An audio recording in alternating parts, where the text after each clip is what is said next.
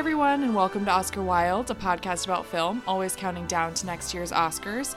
I'm Sophia Simonello, And I'm Nick Rookrout.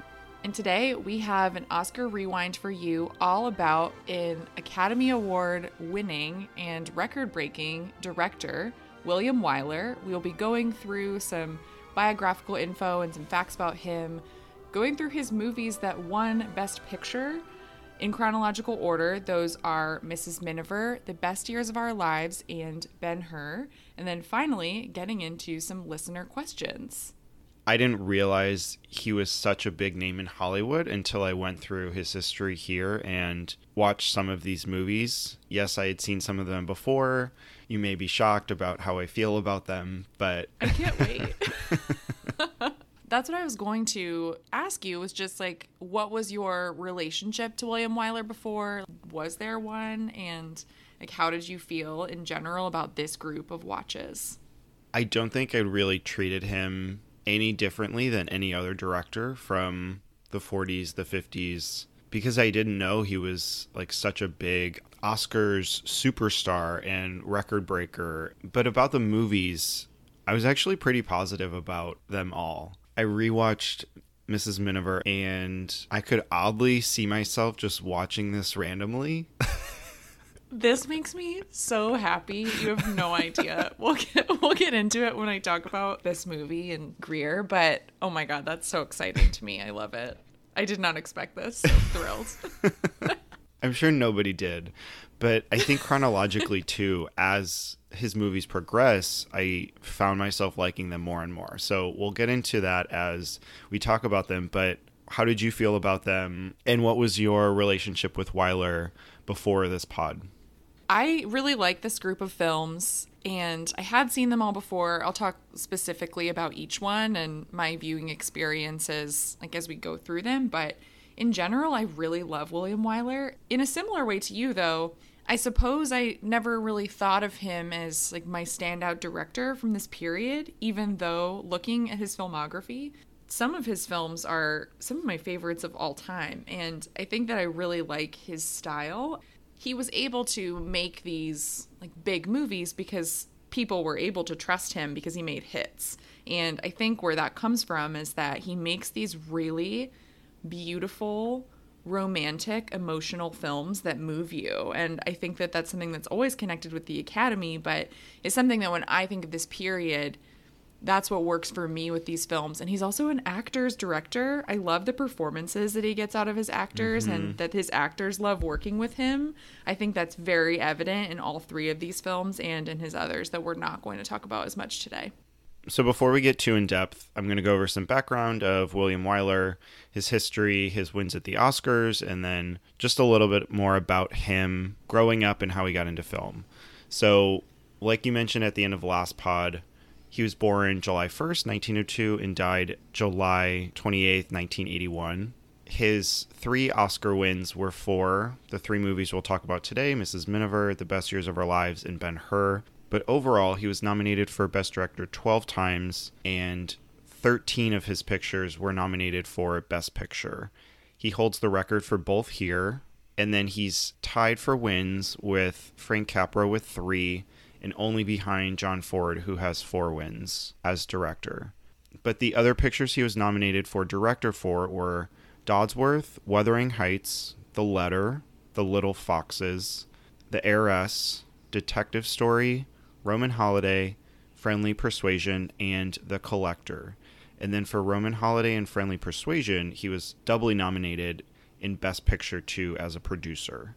But he also directed the Best Documentary winner, The Fighting Lady, in 1944. And like you said about being an actor's director, I think it was really fascinating reading about actors who maybe didn't want to be in certain pictures because of either the grandness or just the commitment. Mm-hmm. And other people in the crew or other actors or friends were like, no, you have to do this. This is William Wyler.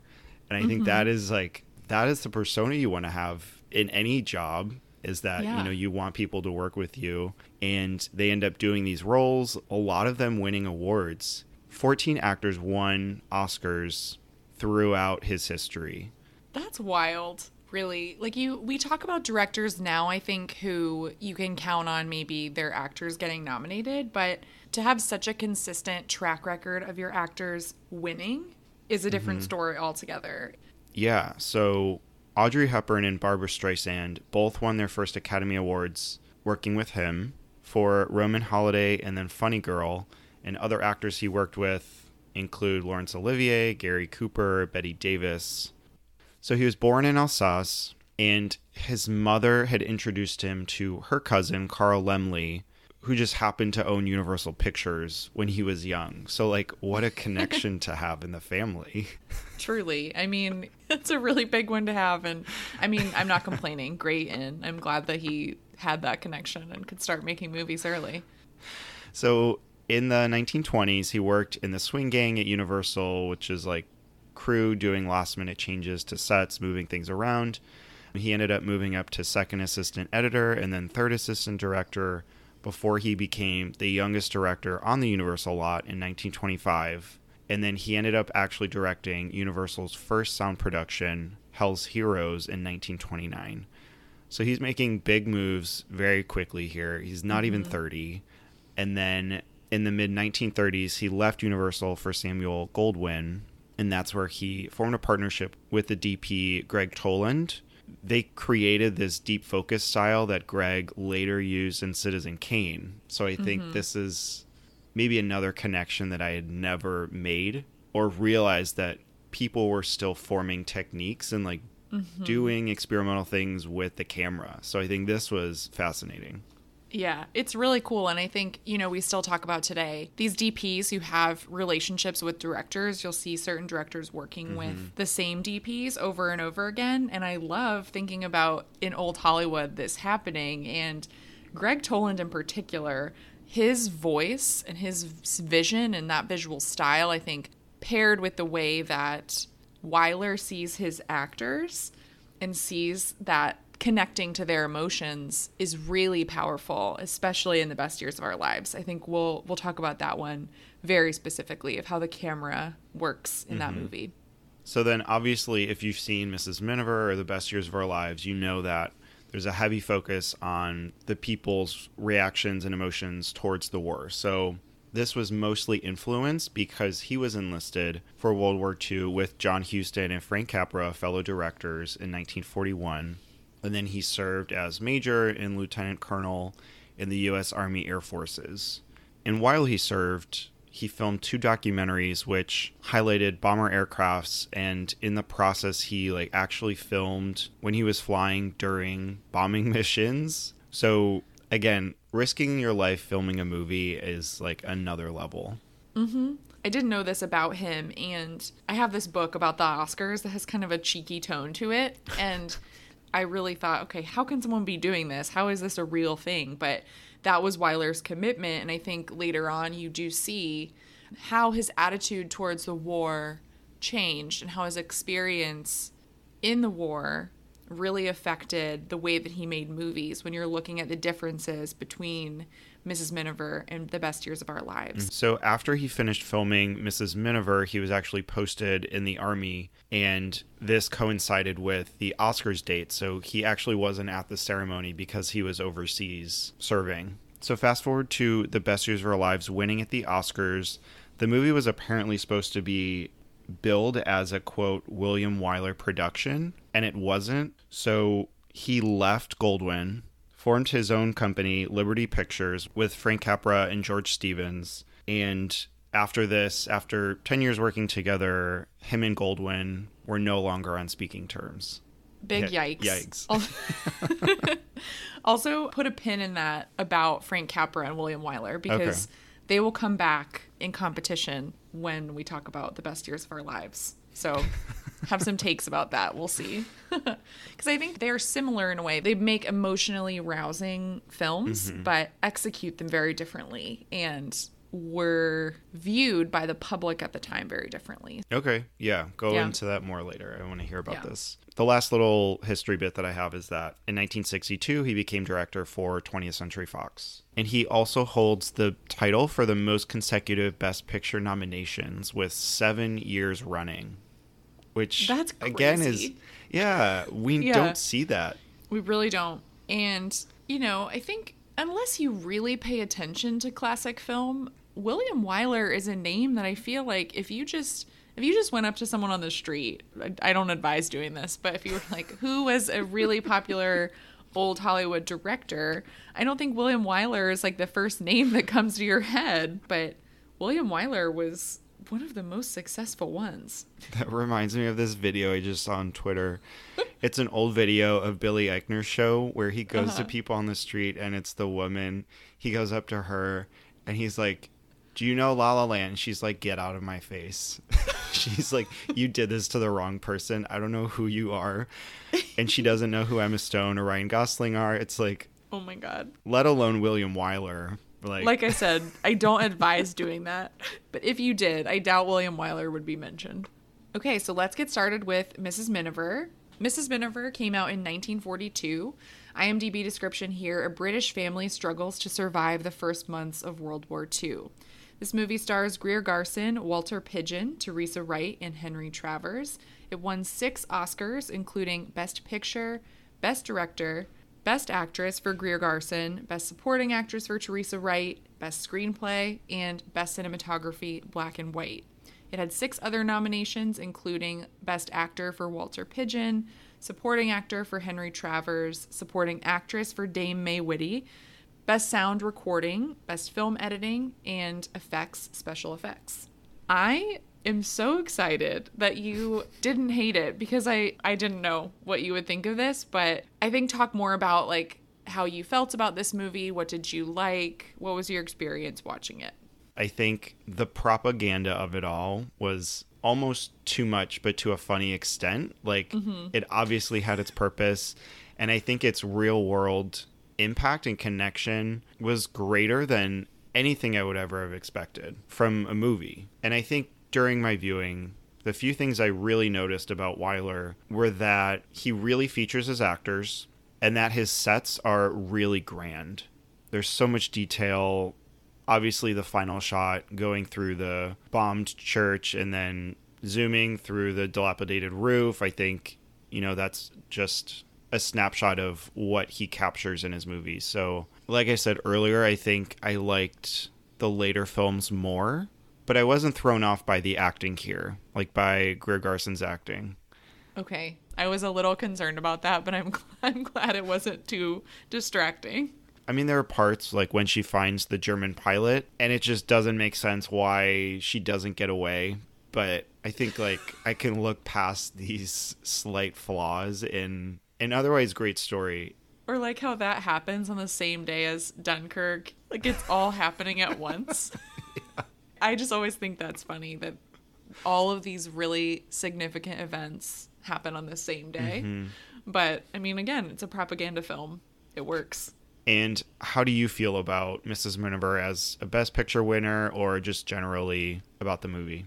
We're going to go back into the archives here of my life a little bit. I had to actually consult my mom about this because I really couldn't remember like how young I was and this is going to sound so strange, but when I was about I think it was when I turned 10, I was able to start checking out videos from the library. So I decided to watch all these old movies. Again, no idea why, other than that, you know, I kind of grew up around it. But in particular, I really attached to Greer Garson. So I watched, oh my gosh, like Goodbye, Mr. Chips, Mrs. Miniver, Random Harvest, Her Pride and Prejudice, like so many of her movies. Again, I have no explanation for why I did this, but there was something like so charismatic and charming about her that connected with me as a child, which is again so strange.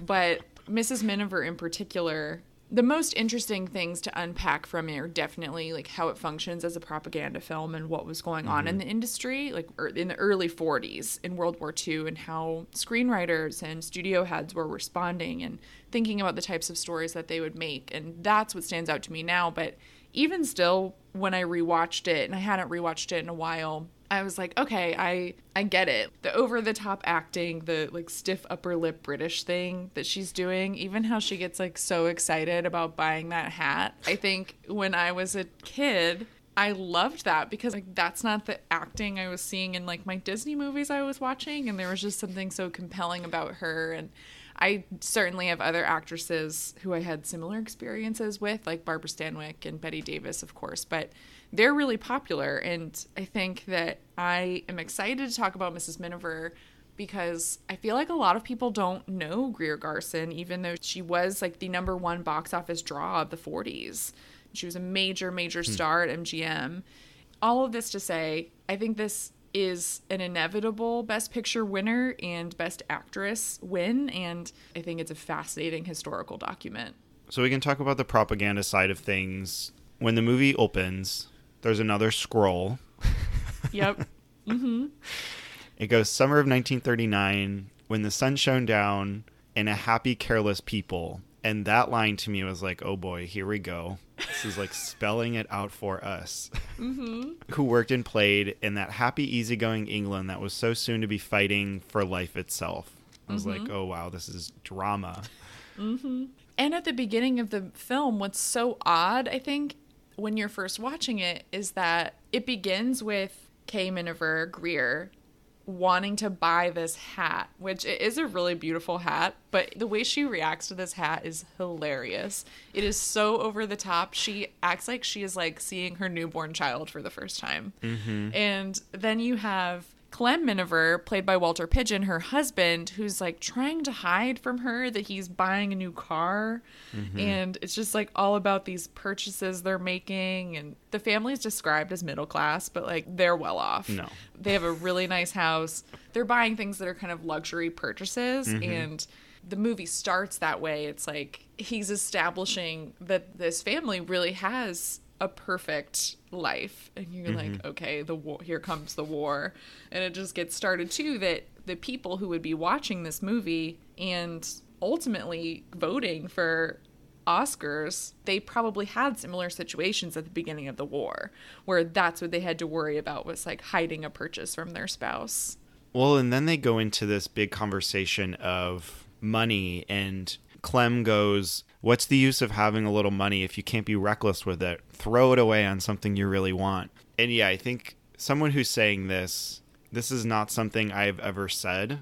And then you mentioning the beginning of the movie when she's buying this hat, I think Wyler opening the movie on this really wide shot of this bustling town there's mm-hmm. so much going on. There's so many background actors in the frame.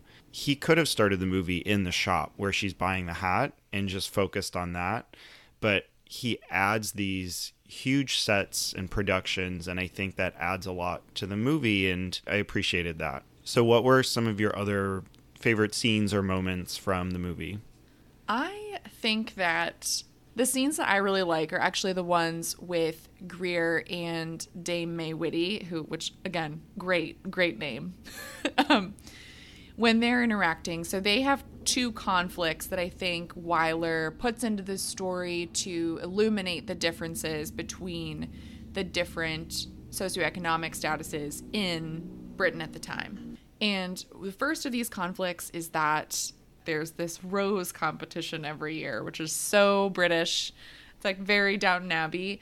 And Lady Beldon's rose mm-hmm. always wins. It's a rigged competition, basically, and just exists for her to kind of show her status. And this year, the station master, played by Henry Travers, is entering a rose that's really beautiful that he, of course, has named after Mrs. Miniver, as he thinks she's just like so beautiful and nice which she is, but it's just funny. So Greer in this scene is trying to convince Lady Beldon not to rig the competition and I think that that scene really works. I also think the scene when she is talking to Lady Beldon about her son, Vin, who has fallen in love with Carol, who's Lady Beldon's granddaughter, Teresa Wright. Of course, Lady Beldon, you know, doesn't want them to get married because of their status differences. But in this scene, I love how like shrewd Kay is. She's like, I've done history on your family and, you know, kind of figures her out. And I love those scenes, I think, with them. I feel like those are the strongest aspects of the movie as opposed to mm-hmm. the scene, for example, when Greer meets the Nazi.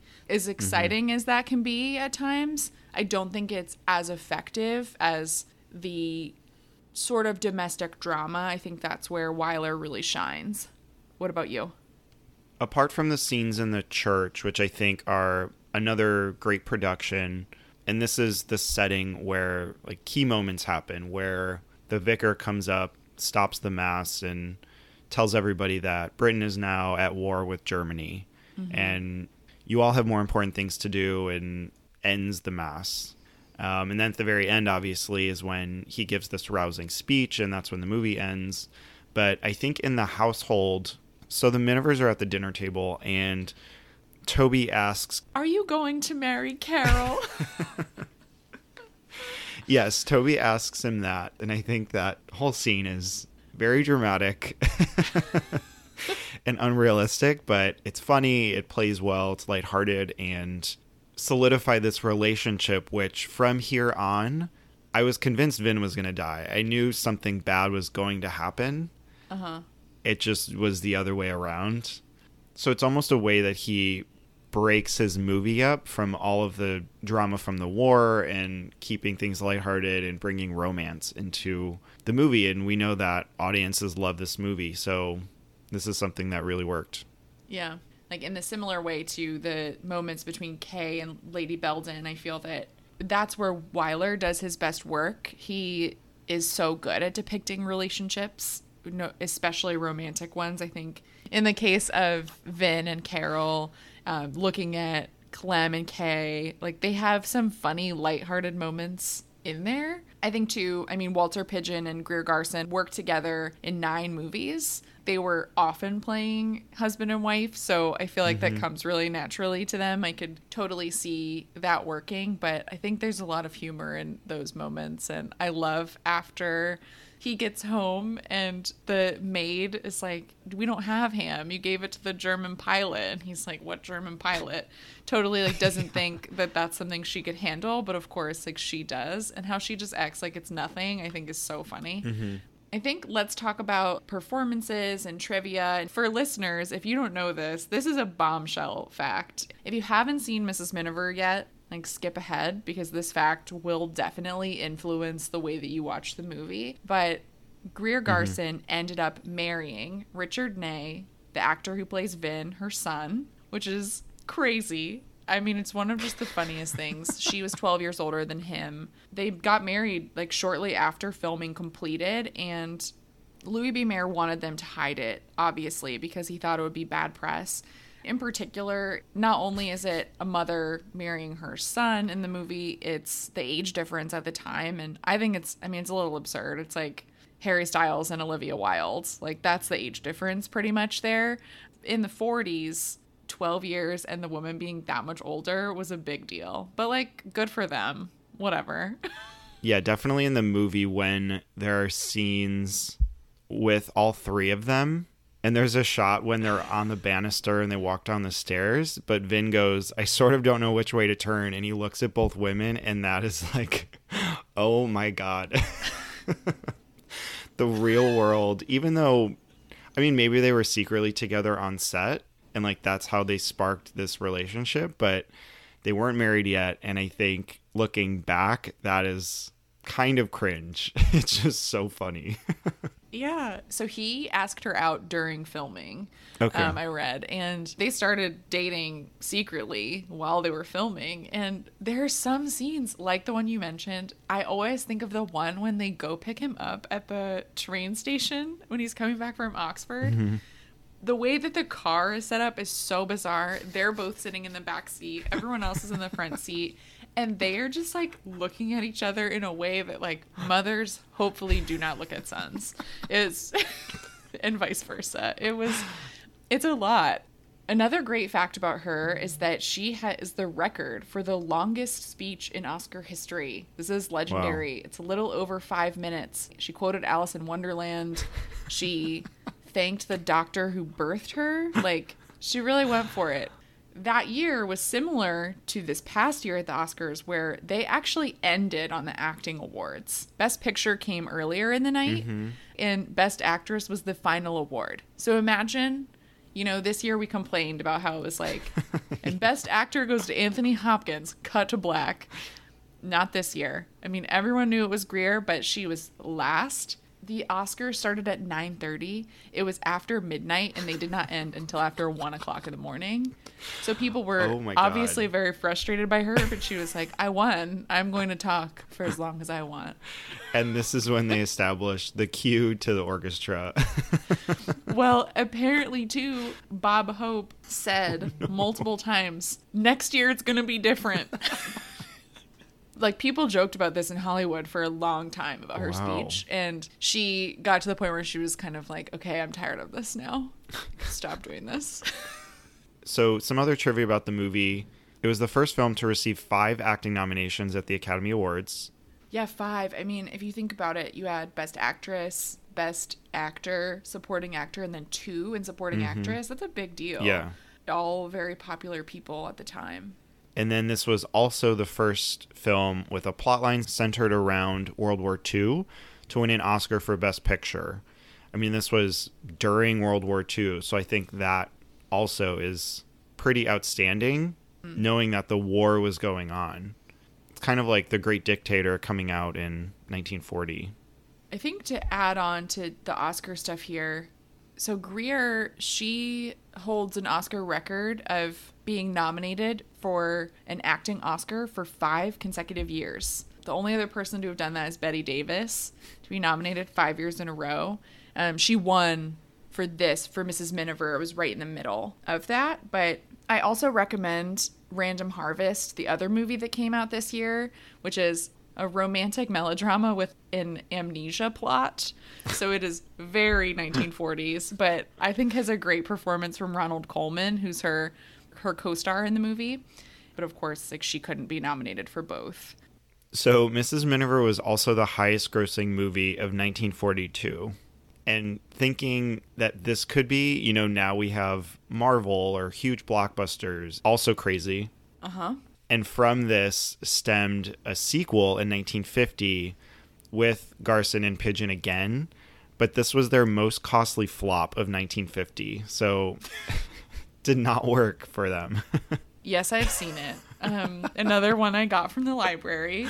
And they also recast Richard Ney, of course, because he and Greer were divorced Yeah, by, by that then. time. so, and he also couldn't play her son. That would be, I mean, maybe more people would have gone to see it because it would have been so scandalous. But yeah, it's it's really bad. Don't recommend. And you mentioned Lady Beldon, the whole Rose thing being very Downton Abbey. There's an episode in Downton Abbey, I think in season one, that copies this scene of Violet Crawley, who's played by Maggie Smith, giving her award away at a flower show. Oh my god, that's probably I think I knew that in the back of my head and forgot about that. That's I love that. Yeah, let's get into talking about the propaganda here because I think it's important to think about the historical context and what was happening with the studios at the time. And Germany had a really big market for them and they didn't want to interfere with German sales. So, one thing I read um, from film critic David Thomson, he said that Hollywood was caught in a very nasty situation. It did not want war for the simple reason that war would interfere with its European sales. And they played a very two faced game until it was clear that the war was inevitable. And then, additionally, if you think about how many people in Hollywood were Jewish, that's another layer to this. And Ben Urwand, who wrote the collaboration, he said screenwriters, many of whom were Jewish, would plead with studio heads to make anti Nazi films and to make films about what Hitler was doing to Jews in Germany. But the problem was that in the 1930s, the studios were essentially controlled by six or seven individuals who decided what made it onto the screen, and the screenwriters had very little power. Then, if you think about like the early years of World War II, studios were putting out films that attempted to show support for the Allies, but mm-hmm. that weren't overtly anti Nazi. When Mrs. Miniver was in like pre production, so when Wyler was first asked to direct, the US hadn't taken sides yet, even. And no one knew that it would. So no one kind of knew what was coming. Mm-hmm. And so this movie started at a really odd time. Then, as production continues, Louis B. Mayer really wanted Wyler to tone down Mrs. Miniver. He thought it was too aggressive. And to anti-Nazi. Mm-hmm. But then after Pearl Harbor, everything changed, and that's when you get Greer slapping the Nazi. Like that was able to stay in because of Pearl Harbor, and then around that time, overtly anti-Nazi movies grew, and we were getting more of hmm. them. Wow. And then I think thinking too about this movie as a propaganda artifact, the Nazi propaganda minister Joseph Goebbels, who we mm-hmm. you know you think about that time making these propaganda pictures. He said that Mrs. Miniver, quote, shows the destiny of a family during the current war, and its refined, powerful, propagandistic tendency has up to now only been dreamed of. There is not a single angry word spoken against Germany. Nevertheless, the anti German tendency is perfectly accomplished. So that's really scary. That is like him being like, I want to make a movie like this. That's Yeah. pretty frightening. And then on the other side of things, so Churchill saw the movie and said Mrs. Miniver is propaganda worth a hundred battleships.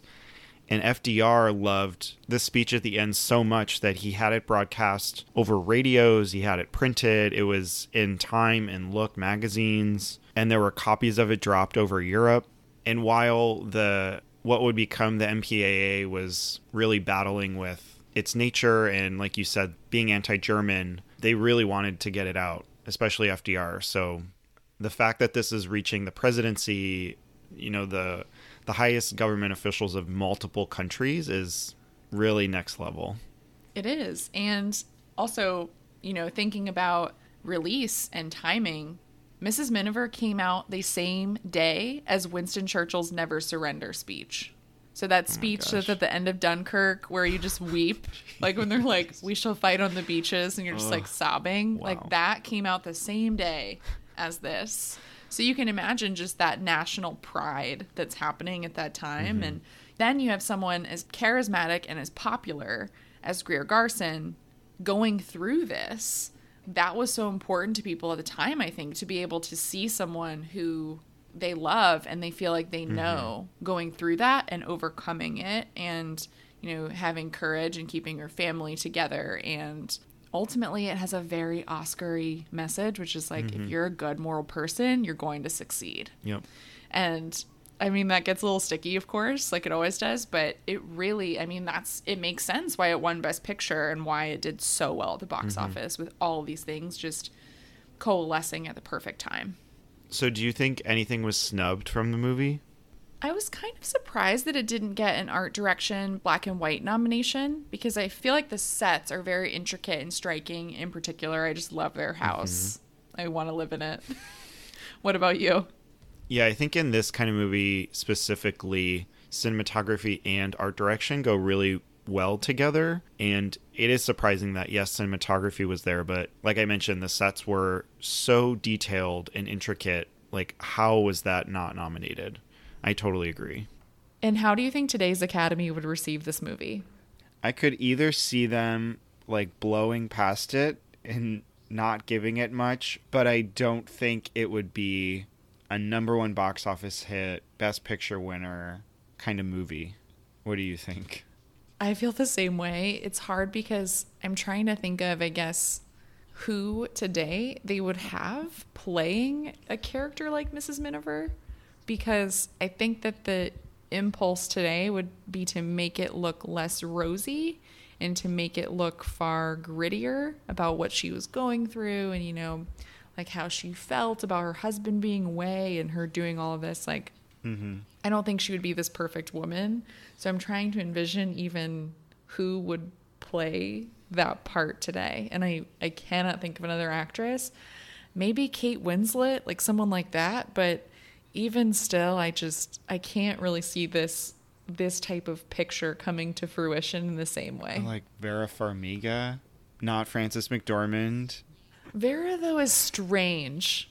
See, so Fran actually popped into my head as like if they changed the role to be, you know, more about this like this middle class mother. But like imagining Fran going to like buy a hat is hilarious. Like she or having a rose named after her. Oh my god. She would want like a weed named after her instead. oh, you know who would totally do it actually? Jessica Chastain. And maybe that's because Greer has red hair and that's what I'm picturing, but I can totally see her doing it. That's a great one. And then if you could give this movie one Oscar, what would it be? I think it would be for cinematography. What about you?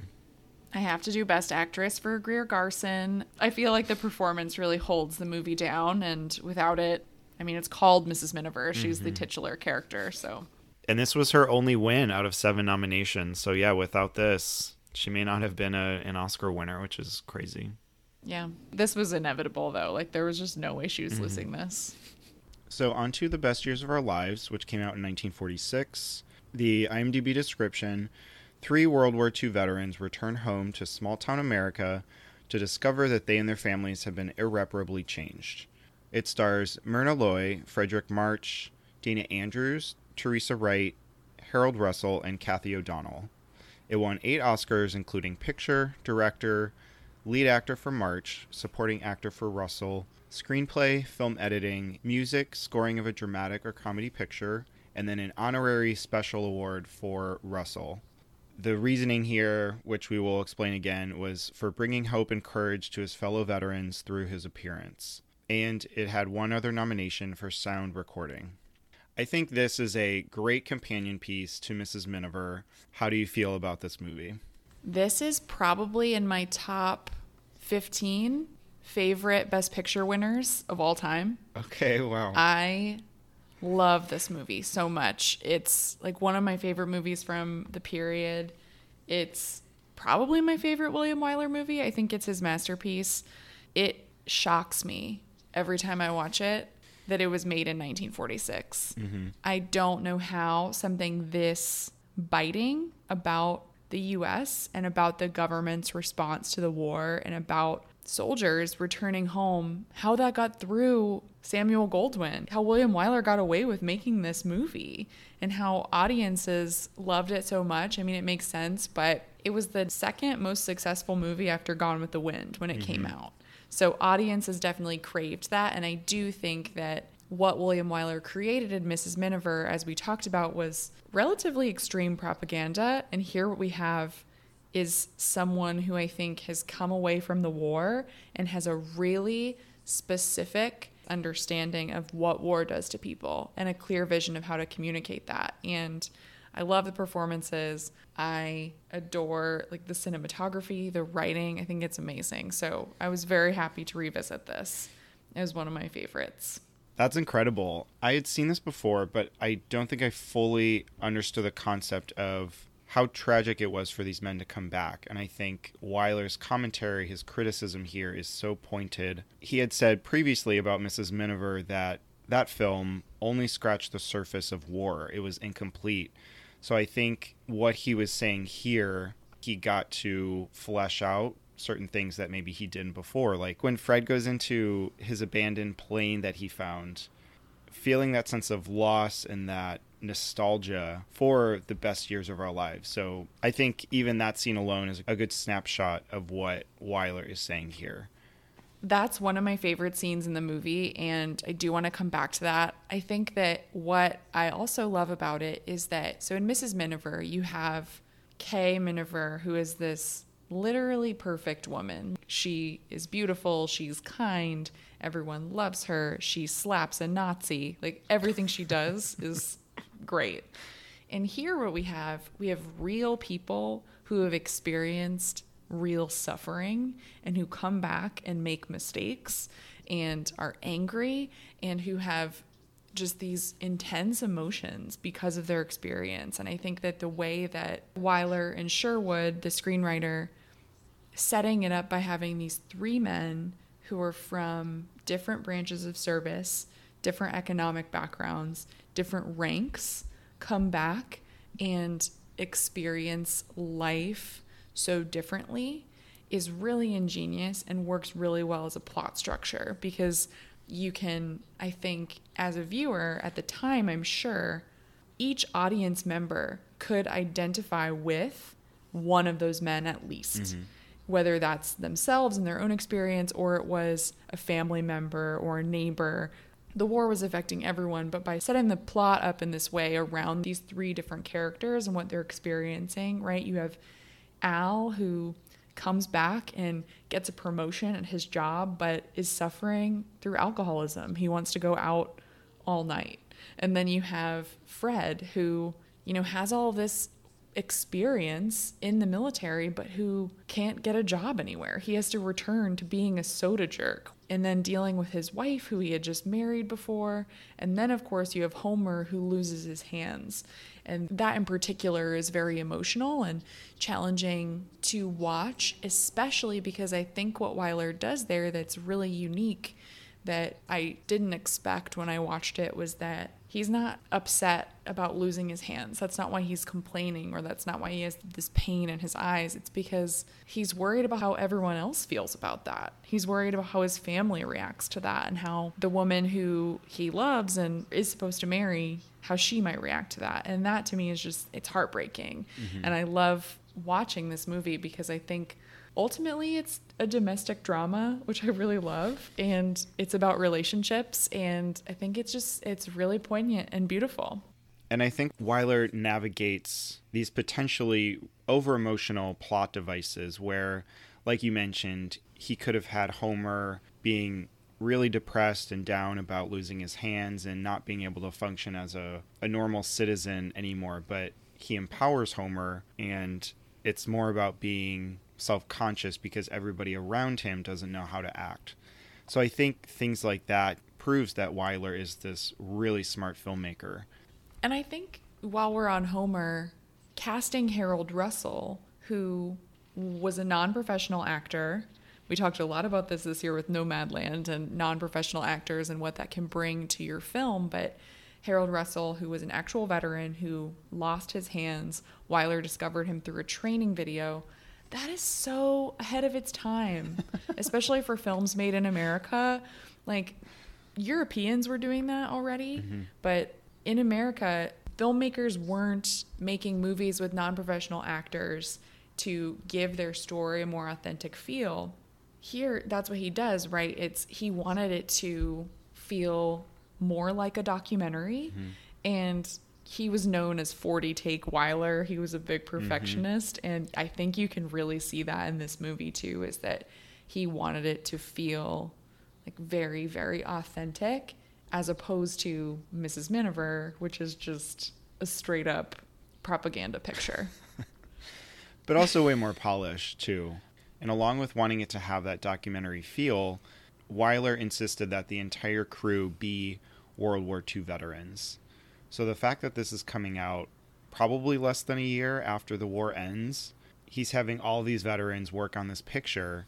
I mean, there has to be some catharsis in there and some therapeutic mm-hmm. element for them to see this playing out so soon afterwards.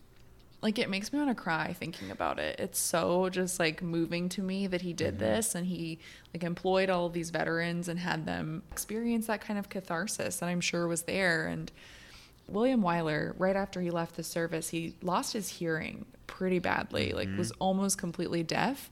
And Gregg Toland rigged up a system for him so that he could hear the actors well enough to direct them and again like get those authentic performances and hear the picture mm-hmm. as it was so i love that i love that there was just this collaboration among them after the war and you mentioned liking the airplane graveyard scene so what other scenes or characters or moments did you really like from this movie? So we'll definitely get to this, I think, when we talk about snubs. But I love the women in this movie, also in particular Myrna Loy and Teresa Wright. But the scenes that I always think of that I really love, in addition to the airplane graveyard scene with Dana Andrews, the first one is when Al returns home and you get the shot of the door. Oh my god, I just like start weeping when he's like standing outside of the door and then he opens it and you see Myrna and like her face when she realizes what's happening and that he's home. Oh my god, it's so overwhelming. I love how he blocks his actors, how it's shot. The other scene that I love, and I don't want to spoil the movie for anyone who hasn't seen it, but I love, love, love the wedding scene at the end. And again how the actors are set up and what's in the foreground, what's in the background, and you at first don't really know like where to look and what to pay attention to, but it's just again another really emotional mm-hmm. moving scene and a, an amazing way to end the film. I love it. I feel like I'm gonna tear up. I love that shot of Wilma at the wedding, but I also loved the opening scene when Al comes home. The editing is great, and also you know seeing the realizations on their faces, and then that moment too of them seeing each other from across this long hallway. That was real. That happened to Wyler and his wife Margaret. So he took that from when he returned from the war, uh, which adds another level to it. Ugh, I really am gonna cry. It's it's it really is a lot. If you're one of those people who like military coming home videos or the thing that makes you cry, like this movie is for you. And I will say, I also really liked Peggy. Mm-hmm. I feel like I identify with her. and that's Not that I want to admit that. and that's exactly why she's a little crazy. Like it's fine, but some of her lines are just so out there. She meets Fred, and then they start to like each other, or she likes him, and she goes, "I'm gonna break that marriage up." She like wakes up and goes to tell her parents this. I was like, in what world is anybody going to their parents and saying this statement? yes, that was part of it. It was like it's one thing to think that or to like tell your friend that, but to be so open with your parents about that, like I love him. I'm gonna break this marriage up. Is hilarious. And then after she realizes it's not going to work, she goes, It's the end of my career as a home wrecker. Maybe one of my favorite lines from any of the Best Picture nominees that we've discussed.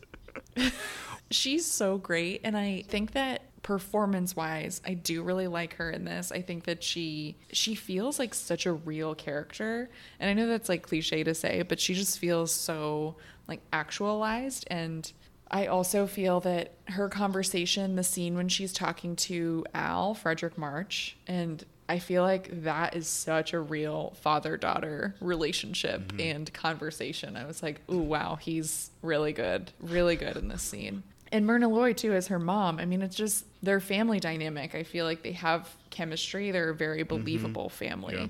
I do think it's kind of strange, just jumping on this really quick, that the brother just kind of at the beginning, I always think he has a bigger role, but he really just like eats his toast and is going to high school and then just kind of is irrelevant for the movie. yeah, I can't even recall his character. yeah, he's like there at the beginning and then in a random scene when he's like running late for school, and that's pretty yeah, much Oh my gosh, wow. That's crazy. They totally phased him out. Any other scenes or performances that you really liked? I think even the introductory scene where they're mm-hmm. being transported home, I think some of the shots, I don't know if this was new for the time, but like flying from the plane and seeing below. And then in the taxi, you can see that in the rearview mirror. They use this technique, I don't know. He like cut in film for the rear view mirror and it was of the three actors in the back seat and i think that was in a way blocking the scene and being inside this car and using a wide angle and being able to show everything going on I like that too. And I like how he uses really tight spaces a lot. I think to feel that even though they're home, how that can feel mm-hmm. probably claustrophobic to them because it's just a, such a foreign experience now. They've been away for so long. And again, I think he reinforces that when nobody really wants to get out of the car. They're really scared to actually approach the door and to go home, which again, just it's a great way to open the film. You get mm-hmm. really attached to the characters and you want to see what happens next for them. Quickly, just touching again on the airplane graveyard scene, I think that is my favorite scene besides when Al arrives home, just how it's shot and the way that they play with the sound design. All of a sudden, even though this is an airplane graveyard, they crank up the sound. You're experiencing Fred's PTSD, which they didn't really call it at the time yet, but mm-hmm. His memories of the war and him climbing into that plane, what that would have felt like for him, and you know his new life. And I love how Wyler uses such technical elements to do that when there's barely any dialogue. Like it's just him mm-hmm. walking and him sitting in the plane, but you you get it because of Gregg Toland's cinematography and because of the sound design, which I, I really really like. So, some Oscar trivia. This was the first film to win Best Picture at the Oscars, BAFTA, and Golden Globe. Kind of surprising. And I feel like precursors back then like weren't really a thing. It's always weird when we do these, I think like old Hollywood films because when we think of precursors today and predicting, it's very different than how it was back then, but this film really was, I mm-hmm. think, just such a phenomenon that it makes sense that it got everything and that it was pretty much just a runaway best picture winner. I mean, The Yearling was that year too, and same with It's a Wonderful Life, but It's a Wonderful Life was a box office bomb, and The Yearling was not close, really, to this one. And then another really fun fact I mentioned in the beginning what Oscars this movie won. And Harold Russell, he won the supporting actor Oscar and the honorary award because the Academy wasn't sure if he was going to win the supporting actor award. They wanted to give him the honorary award just in case, and then he ended up winning both. So he's the only actor ever to win two Oscars for the same role.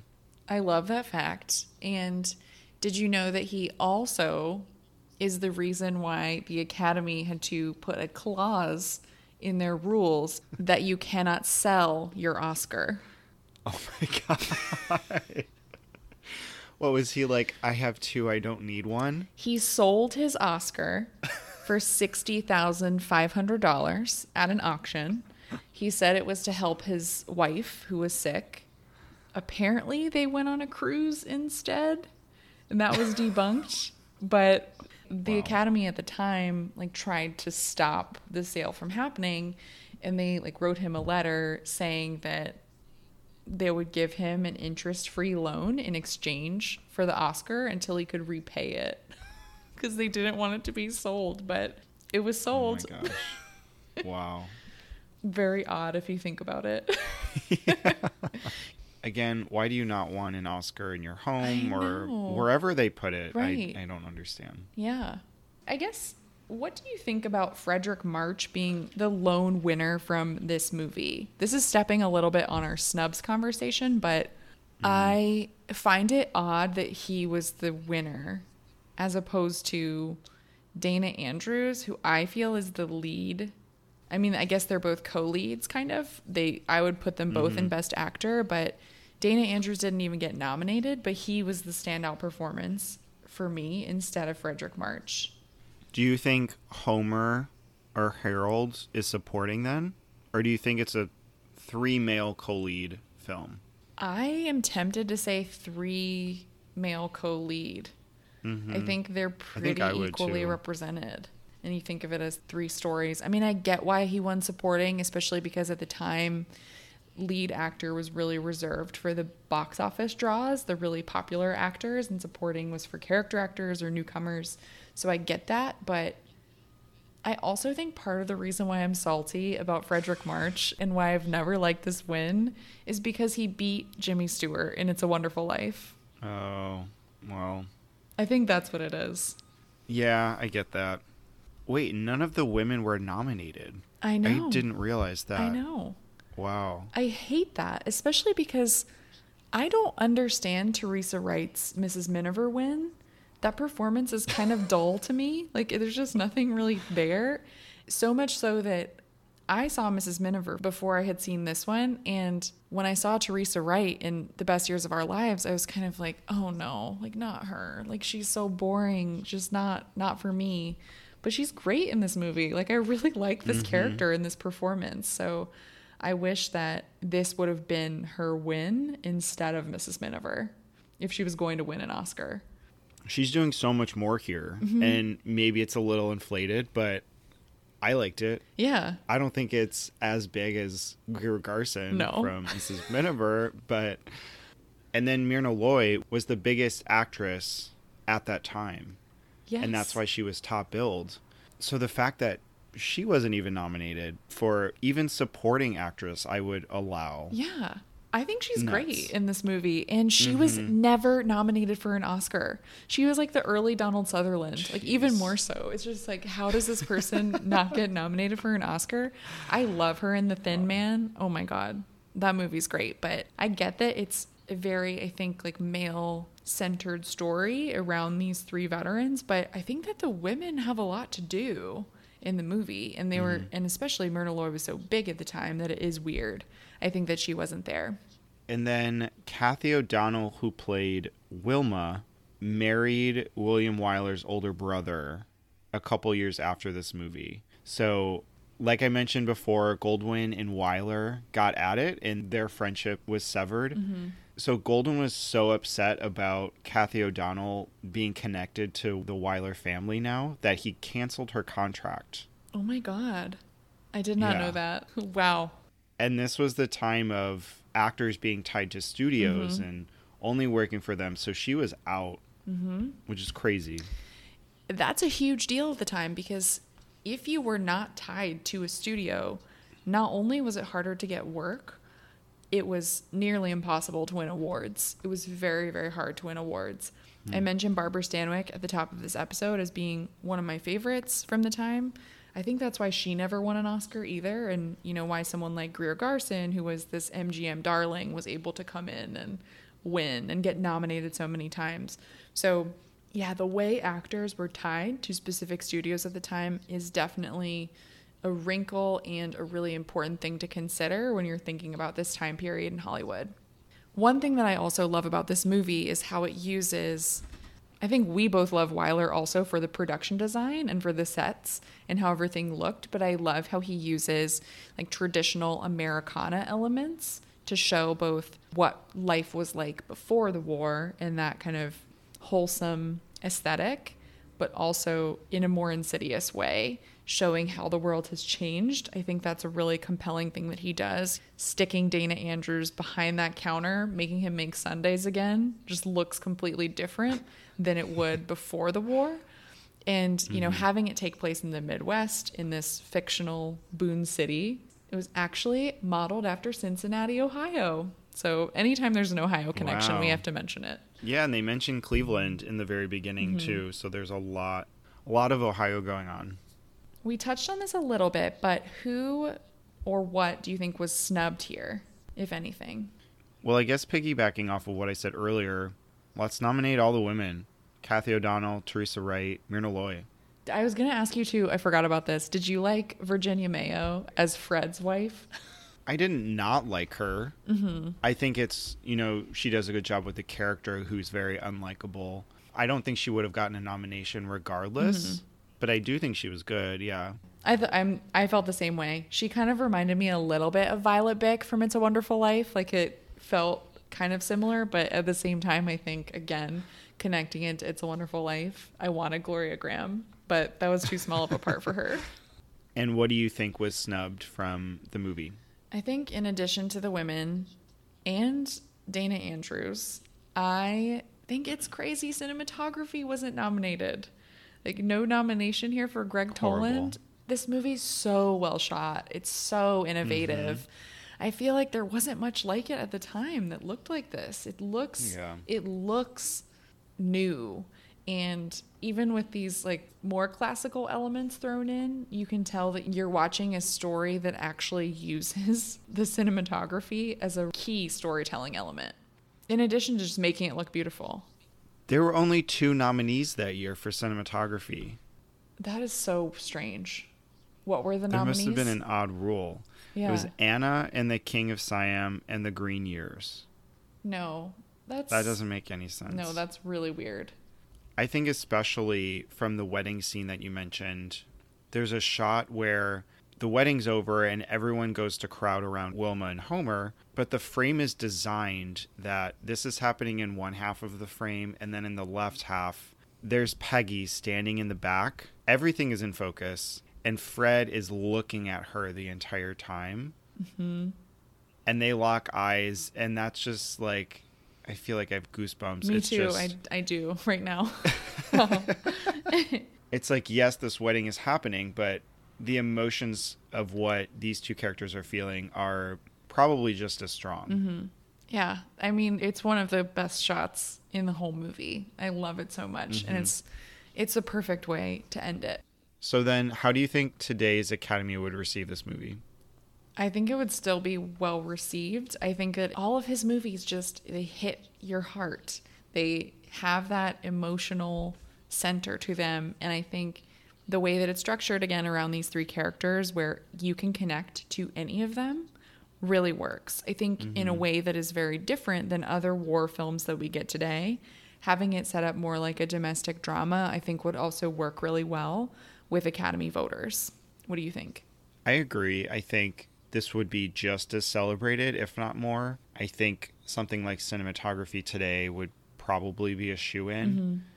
And then even art direction or production design now. Mm-hmm. But I think also today we don't really see films like this, meaning critically acclaimed films that tackle PTSD, mm-hmm.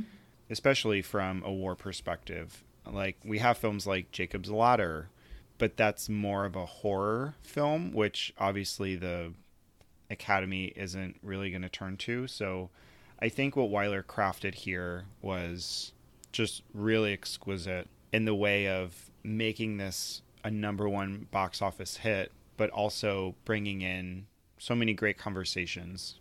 Absolutely. And if you could give this movie one Oscar, what would it be? It would definitely be for director for Wyler. I think just great craftsmanship all around. You can see his touch at every corner of this movie. What would you give it? I would do the same. Best director for Wyler. I think taking your own personal experience and turning it into something like this, that's all that you can hope for from a filmmaker. Mm-hmm. And it's very vulnerable and like breaks new ground, I think, on the genre, which is very cool. So finally, let's move on to Ben Hur, which was released in 1959. IMDb description here after a Jewish prince is betrayed and sent into slavery by a Roman friend, he regains his freedom and comes back for revenge. This movie stars Charlton Heston, Jack Hawkins, Stephen Boyd, Hugh Griffith, Haya Harareet, Martha Scott, and Cathy O'Donnell. This movie won 11 Oscars. It won Best Picture, Director, Lead Actor for Heston, Supporting Actor for Griffith, Cinematography Color, Art Direction, Set Decoration Color, Costume Design Color, Sound, Film Editing, Effects, Special Effects, Music, Scoring of a Dramatic or Comedy Picture. And this feat was only bested 40 years later with Titanic. It had one other nomination, Adapted Screenplay, which lost to Room at the Top. Before we do general reactions to how you felt about the movie, is this the longest movie you've ever seen? Yeah, I think so. And you know what? I didn't hate it. I'm so, so shocked. my whole thing about I- not liking long movies, that's debunked. Because this was great. Wow. I really like this. I'm I'm so shocked actually because when I started this movie and there was an overture, I was like, "Oh no, here we go. We have a tough situation ahead." But I'm glad that you liked it. I think there's a lot to like in the movie. So, it's not my favorite of the mm-hmm. bunch, but I do like it a lot. I think it's really mm-hmm. successful in what it's trying to do and it's such a grand epic. And I think today grand mm-hmm. epics are so like CGI heavy and they turn into these like weird blockbusters. They're not like this. This is such a product of its time. in like the most annoying of ways like they really don't make them like this anymore and just Yeah. the grandness of the sets the score the acting everything is just top Mm-hmm. notch but i do have a note that's really funny i don't remember writing this down but i go how long is this overture I when I watched this, I was like, I'm committed. I'm gonna do this. I'm gonna go Four make popcorn in, right now. I left my living room, went to my kitchen, made popcorn, came back, and it was still going. it's like the entire score was being played Was this your first time watching it? Like all the way through? Had you seen parts of it before? Or had you seen like anything? I had seen this before too. Mm-hmm. So this wasn't new, but like the best years of our lives, it had been a while. So growing up going to Catholic school, Ben Hur was one of those movies that your teacher would try to put on in class. We would have to watch it around Easter, not every year, but I remember one year in particular when I was in 7th grade, our teacher played Ben Hur and we loved this because it took Wow. so many Oh. class periods. yes. We didn't Uh. have to do work for days because this movie took so long to watch. I mean, that's a full school week Yeah, of like 40 minute periods. Wow. it was great. And I just remember thinking Charlton Heston was like the best looking man I'd ever seen. oh my God. Specifically as Ben Hur. It just like it totally worked for me. Mm-hmm. Not NRA president Charlton Heston. We're gonna i- ignore his jeez. personal life later in life and strictly talk about him in Ben Hur. Yeah, I was fully committed to his acting. I really loved what he was giving. I don't know. Part of me is like, is he a good actor? I kept thinking that because a lot of it is so physical. I watched these in chronological order, so I was just used to, I think, the mm-hmm. acting in Miniver and in Best Years of Our Lives, and this is completely different. He has such a presence, and the performance is so physical in a way that I had kind of forgotten about. And for listeners, if you haven't seen any or some of these movies, this is the only one of the three that's in color. Mm-hmm. So I don't know if that like played a role in it for me, but I think also the colors are like really vibrant. Mm-hmm. Everything is so beautiful and so magnificent. You feel like you're watching something mm-hmm. important the whole time, so you pay more attention to it. And I mm-hmm. think that as far as the story goes, so ultimately it is tied with the Bible and it's tied with the story of Jesus. It goes mm-hmm. all the way from the nativity story to the crucifixion, but that is kind of off to the side. It's not the center of the story. It kind of operates parallel to Ben Hur's Right. story. And I like that because I think that it was probably it's probably really confusing to some viewers if you don't know that story, but I don't think it has to be because the story of Ben Hur I think is more compelling actually. I think you can almost not get rid of the Jesus story alongside of it, but Mm-hmm. I like the way that the character almost functions in a way where you think to yourself, oh, are you actually the savior of these people? Like, not Jesus, right? Is it Ben Hur?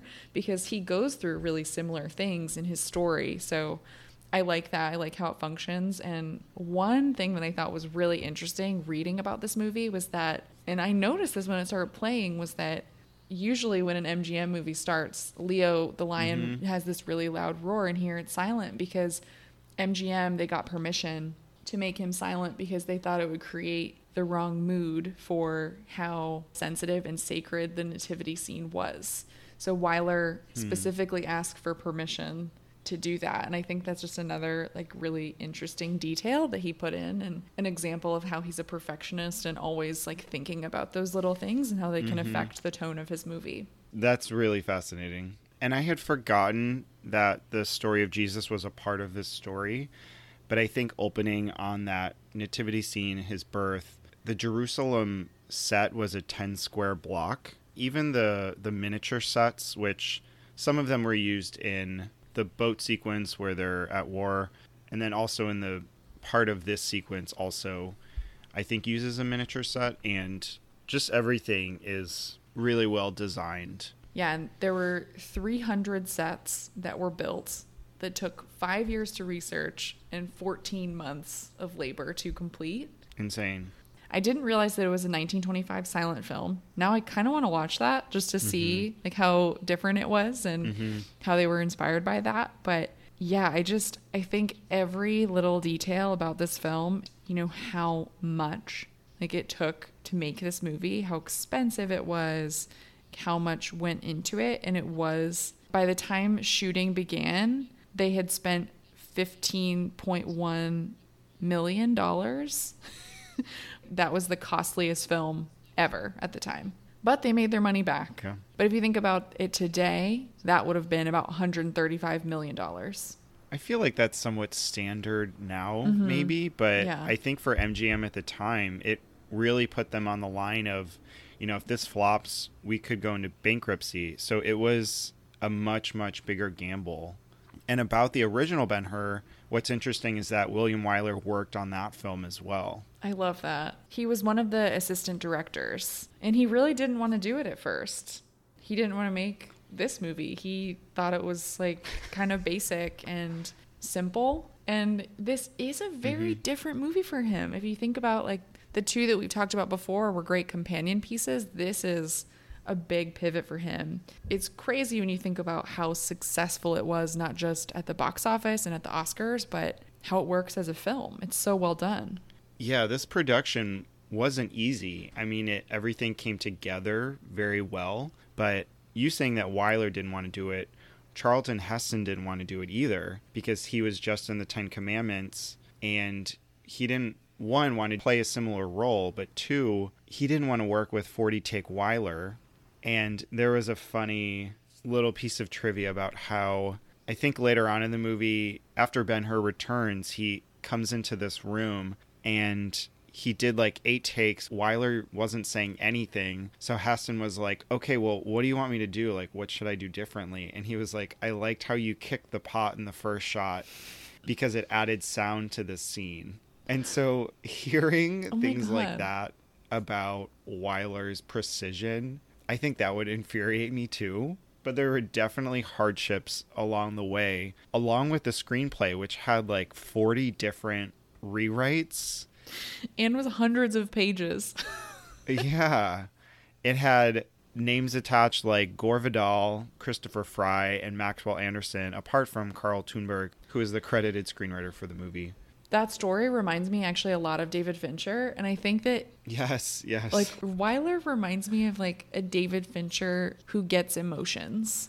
I think that Fincher's films are much colder and like Wyler has so much precision, but also has so much heart and emotion, which mm-hmm. I don't think a lot of people will see a lot of directors with both of those things working at once. Maybe he's more like Greta Gerwig. I don't know. So I did have a fun fact about the actors that I thought was funny. So a lot of actors were also considered for this role over Charlton Heston, including Marlon Brando. And my favorite was that Paul Newman turned it down because he didn't think that he had the legs for a tunic. I beg to differ. That I don't believe that. And then Kirk Douglas turned down the role of Messala because he wanted to play Judah, but Charlton Heston had already been cast. So Kirk Douglas went on to lead in Spartacus, and that was supposed to actually compete with Ben Hur a little bit because that came out the next year.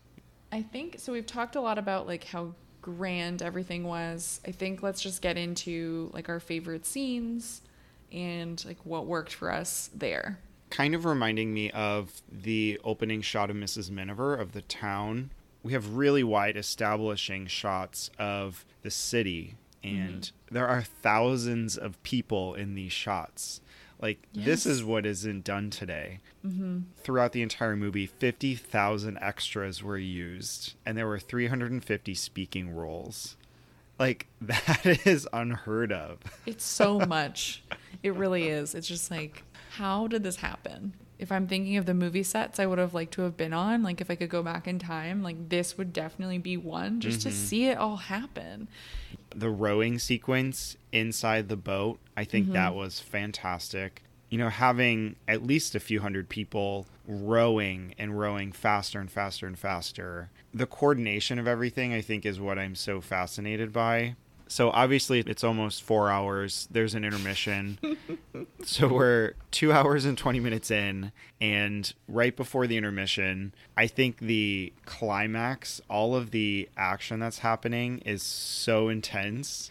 Judah just comes home. He finds esther at their estate where they used to live that's now abandoned. The mom and sister are lepers. I think leper is the most used word in this movie besides Judah. and then they tell Esther to lie about seeing them because they feel so mm-hmm. ugly and used after years of sitting in this prison. So Esther tells Judah that they're dead, and then Judah runs off to probably kill Messala. So like so much is happening, and then it mm-hmm. cuts, and I was like, wow, this is really what I wanted. Yeah, I mean it's great filmmaking and the way that it's set up and again like structured around that, building that intensity and then, mm-hmm. you know, when we're back from the intermission, he doesn't really let off of it. It picks up at a really good point and I, I think that the relationship between Judah and Messala is very compelling. I sensed a lot of queer undertones between them, which I don't know if that was intentional at the time. So Gore Vidal's version of the script it was very overtly homosexual between Messala and Ben Hur. So they obviously like wrote over that, but I think at some level, I don't know where I read this, but you can see it in Yeah. especially. So that's funny that you saw that and didn't know that fact. No. because I just like every time they were just together, the two of them are just speaking, I was like, Am I watching Call Me By Your Name? Like, what? I just thought, like, something's going to happen between these guys. Like, is this. Yeah. th- is this the early Benedetta? Like, what's going on here? I need to know. oh my god. And that's funny too because it's the only Hollywood film to make the Vatican approved film list in the category Yeah. of religion. Just wild. But so that makes me love it even more that it had these undertones written in on purpose. How did you feel about them never showing Jesus' face? I kind of liked that. I like that they kept it a mystery because it's like everybody knows who that is, right? And everyone knew this story. It was written in the 1800s, but I mean, obviously the Bible's even older than that. So I don't think it was needed. I thought it was actually a good detail to just show Judah's face reacting, Mm-hmm. you know, especially Yeah. in that end scene and near Right. the beginning. I think that that was a that was a nice detail. I liked that. There is a shot though when Pontius Pilate is condemning him. The camera is behind Pontius Pilate, and you could potentially see Jesus' face, but it's like scratched out in black. Did you notice that? No, I did not notice that. It was really this is a four-hour movie. like- the details are slipping away. well, that was just so odd to me because that was the one time his face would have been shown, but they Mm-hmm. like scratched it out. Hmm. I don't know. Listeners, if you know what I'm talking about, Yeah, please help. is this real? Am I crazy? yeah. Did you watch a bad version? I we need to know. Maybe. I know. As I was watching, I was like, what if Wyler had Tarantino the ending and had not through death and crucifixion, but had he saved the mother and sister and then he wouldn't have been crucified? wow. Like, I feel hmm. like that's something very Tarantino. I mean, I don't. That would be crazy. I think that that would be like to change that story up. I don't think it would be approved know, by the yeah. Vatican anymore. but but I do think it would be that would be a really unique way to do it because at some point though I still think like is the message here that it wasn't Jesus that it's like Ben Hur is the one who's like saving everyone? I don't mm-hmm. know. That's just kind of my reading on it, but yeah, that would have been interesting. I like that idea. So let's get into the chariot race, which is the biggest sequence in Ben Hur. Biggest mm-hmm. as in like most notorious, best, most expensive, most impressive, all of that, I think. I think what I find fascinating about it also is there's a lot of mythology around this. Like there are stories that people died while making this, but those have been somewhat debunked. There are various amounts, like costs that have gone around of like how much this cost, how many people were used, and Mm-hmm. there's a level of mystery there. And I, I mm-hmm. love that because this feels so mysterious and it feels like it's not sometimes like it's not something that we can understand. And I like that about it, that it's just so grand and it really is so spectacular. I think it's one of the best action sequences I've ever seen on film. I was, you know, at this point too, we're hours into this movie and I was mm. like riveted. I was like, my phone needs to be away from me. Like I'm fully watching this, no distractions. It was an event so big, it had its own team behind it. It was staged by Andrew Marton and Yakima Canutt, and then it was directed by David Lean. And the chariot race specifically required 15,000 extras, and they used a set on the Cinecittà Studios lot outside of Rome, which was 18 acres. So this was a massive undertaking at every level. And this really was a global production. They brought in tons of white sand from Mexico, and setting up this track was really intense. They had to make sure that it could support the weight of the chariots, be really smooth so that the horses could be safe when they ran over and over it again during training and during filming. They built 18 Roman chariots. And both of the actors, like Charlton Heston and Stephen Boyd, so our main actors here who play Judah, obviously, and then Messala, they had to spend many hours training to learn how to ride these chariots. And it was much mm-hmm. easier, actually, for Charlton Heston because he was a really good horseback rider. but it took a lot longer for Boyd because he didn't have any experience. So for most of it, they actually didn't even use stunt doubles. They wanted to do the chariot ride scenes themselves. They only use stunt doubles in the really, really hazardous scenes. So if you've seen the movie, you can imagine, I'm sure, what those are. But this sequence in particular was absolutely wild to me. How violent it was, how they really just they film it all almost like it's in real time. And I think part of why it looked so realistic and so real time is that they decided to have a camera on its own chariot or car during the race so it was moving along with the other chariots on the track. And initially Wyler had chosen all of the camera angles to use and then he relayed all of that information to David Lean. So I think as a team and the way they crafted this, we get wide shots of the arena. We get really intimate close ups. We get to see that spike on the wheel, and that raises our intensity so much. I can't imagine how they filmed that. And like, Yeah. people agreed to be like, okay, yes, I'm going to do this. And I know I'm going to fall off this chariot and be stampeded by horses. Like, that is terrifying. Yeah, I think the way that they shoot it, there's so much pageantry to it and like so many different types of shots and also Sergio Leone helped. Oh, wow. So it was definitely like a big team Wow. effort with some great names attached to it. and this is kind of a side note to the chariot race, but the Sheik beforehand makes a bet that Judah's going to win. So he puts a bet four to one odds on a thousand talents. And you're watching this like that means nothing to me, but apparently that's the modern day equivalent of $660 million. Oh my god. Which is I didn't know what that meant when I was watching. I was like, they're just gambling. imagine. Like this is uncut Mhm. gems level Yeah, definitely. I'm glad that it worked out for them. So then after this race, things start to conclude. Judah goes and sees Messala after he's been stampeded, and then he goes to see his mom, even against Esther's wishes. And then later on, we get to see the crucifixion of Christ, and I think that scene is really well done too. The sound really impressed me from after he's on the cross, and there's this huge storm that happens. I really like the parallel structure too when we think about the beginning when Judah is a slave and Jesus offers him water, and then at the end it changes to be Mhm. like Yeah. Judah offering him water. I really like that parallel. I mean, it's a little Mhm. cheesy, but it works. And I'm sure audiences at the time were like, "Oh my god, that's so way." great." And I don't know how he either doesn't realize who that is or in that moment it comes to him that this is the man that saved him when he was in shackles as well. So I think it's interesting to see it from Judah's perspective too, that this is kind of a nobody. And I think another thing at the end that really hit me that seemed a little cheesy and that I should have gotten it is when Esther goes, It was as though you have become Messala. And I was like, Oh, wow. Okay. Yes.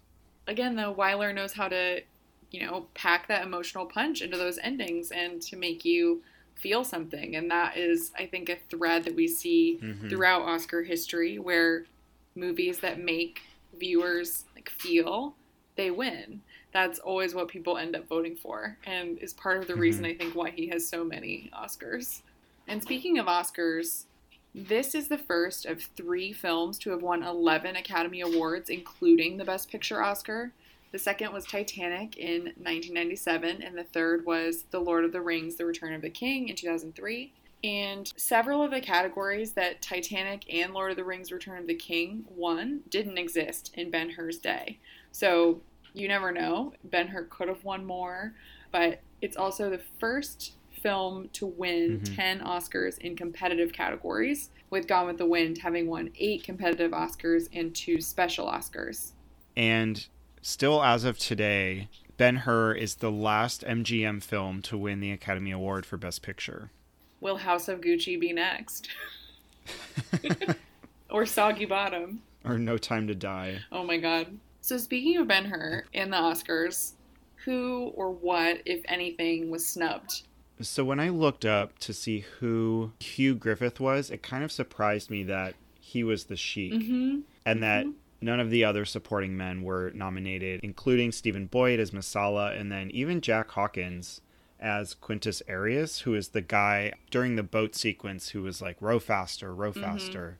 So even for them, I mean, I do like a lot of their nominations and wins. I think for such a big movie, it shocked me to read that the one they didn't win was screenplay.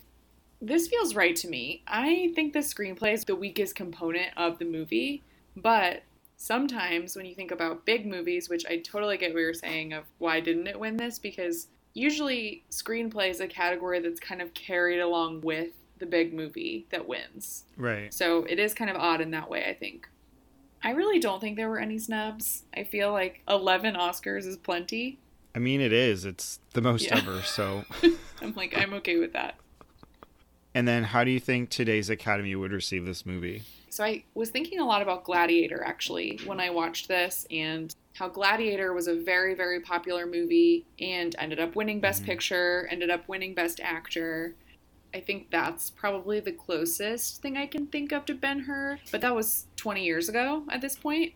If these movies come out today, I feel like they're not really Oscar fare. They're usually like franchise blockbusters. It's not like its Mhm. own standalone epic. Ben Hur technically was a property. Like you could buy Ben Hur merchandise, which is hilarious. But I think it depends who the director is. If it was like a prestige period drama epic, I think it would still do really well, Mhm. especially in below the line categories. What about you? I think to that point, like I said earlier, they're not made like this Mhm. today. Tell me a movie where there have been 50,000 extras Well, it's it. all CG. like now. that is Yeah. CGI today. Yeah. So even mentioning the newest Ben Hur that was made in 2016, it flopped really hard. and I can only imagine. No, I didn't see it, but I can't imagine any recreation of that is going to do it justice. And then if you could give this movie one Oscar, what would it be? It would be for art direction for sure. Just the creation of all of these sets, the amount of sets. I think there was such a keen eye placed to recreating the settings and specifically Jerusalem. That is what brought me into this world and kept me fascinated for almost four hours. what would you give it? I would give William Wyler Best Director again. I know this is boring. It's the same one I did last time, but I feel like for him to put this all together is so impressive, especially because it's so different from anything else that he'd made. And just to Mhm. be the supervisor of all of this, this grand epic film that has, you know, maybe the most iconic action scene ever that has won so many Oscars and just was, you know, broke box office records and still like feels just like one of those, like you said, a movie they just don't make anymore. We have to give him that credit. So now for some listener questions. Our first one comes from Owen Daly. They asked, given that William Wyler holds the record for director who directed the most acting nominations, which is 36, what are your favorite of the performances nominated in each category? Also, what are some performances he directed that you wish were nominated? So, for leads here, I will say for Best Actress, my favorite is definitely Olivia de Havilland in The Heiress. That one's probably in my top five wins of all time in the category. So, Mhm. if you haven't seen The Heiress, definitely watch it. It's amazing. And then for actor, I'm going with Laurence Olivier for Wuthering Heights. I remember seeing him as Heathcliff and just being like blown away by him. Just the way that he looked in that role, his performance. I think I would pick him there. I'm actually really interested to watch this. I know, like, I had read this in High school, probably. Yeah, like honors English, and it's the book to hate. I liked it, No, I love it. but I think I've always been deterred by these old period dramas of this adaptation. But I think now that I know that William Wyler directed it, I am more inclined to watch it. And I know this is bad, but I think the only other film I've seen from him is Roman Holiday. So I think saying my answer is Audrey Hepburn is kind of a cop out. But I think doing all this research will make me go watch more. So Yay. I'm sorry, not as helpful for That's these okay. answers. That's all right. Roman Holiday's so good though. I lo- I do love that one. And that's kind of my go-to recommendation for people who are trying to get into classic Hollywood films. Roman Mhm. Holiday is always one of my first recommendations because I feel like anyone can really get into it, which is a good segue, I think. Performances he directed that I wish were nominated. I think we talked a lot about this with The Best Years of Our Lives, especially for me, Dana Andrews and Teresa Wright. I really wish they were nominated. I think additionally, I love Gregory Peck in Roman Holiday. He was one of Mhm. the men that I remember seeing when I was like in what third or fourth grade, watching this and being like, "Who is that? That is the most handsome man I've ever seen." And I think he works really well with Audrey Hepburn in that movie. So I would say that and Herbert Marshall in Little Foxes, another good one that I think he should have been nominated. So, spoiler to what we're doing later in the year, we will be covering The Little Foxes in one of our Oscar rewinds later in the year for an anniversary episode because that was nominated with The Maltese Falcon and Citizen Kane. Oh, right. Yeah. I think you'll like it. It has a mm. good, That'll a meaty big one. Bette Davis performance. I think of all of Wyler's films, I'm most intrigued to see that one. No idea why, but we get more Teresa Wright too, so I'm in. Yeah, there you go. So our next question we have is from James at allaboutoscar.net. Of the Best Picture nominees that he didn't win, Roman Holiday, Little Foxes, etc., which is your favorite, and which do you think should have won their respective year? How do you feel about Detective Story? I actually haven't seen Detective Story. That's on my to watch list. I have not seen that one. That's another one that I'm intrigued by. Again, I'm gonna turn this over to you to Okay. answer. Roman Holiday is my favorite that didn't win. I will say that. And I think, though, of the ones where I can make the best case for what should have won, I would pick The Heiress over All the King's Men. All the King's Men, I'm not that into. You, especially, I think, yeah, stay away from it. But I think you might like The Heiress. And then our third question by The Futurist. After watching these films or any of his other works, do you feel he had a directing style or a recurring thematic thread in his work?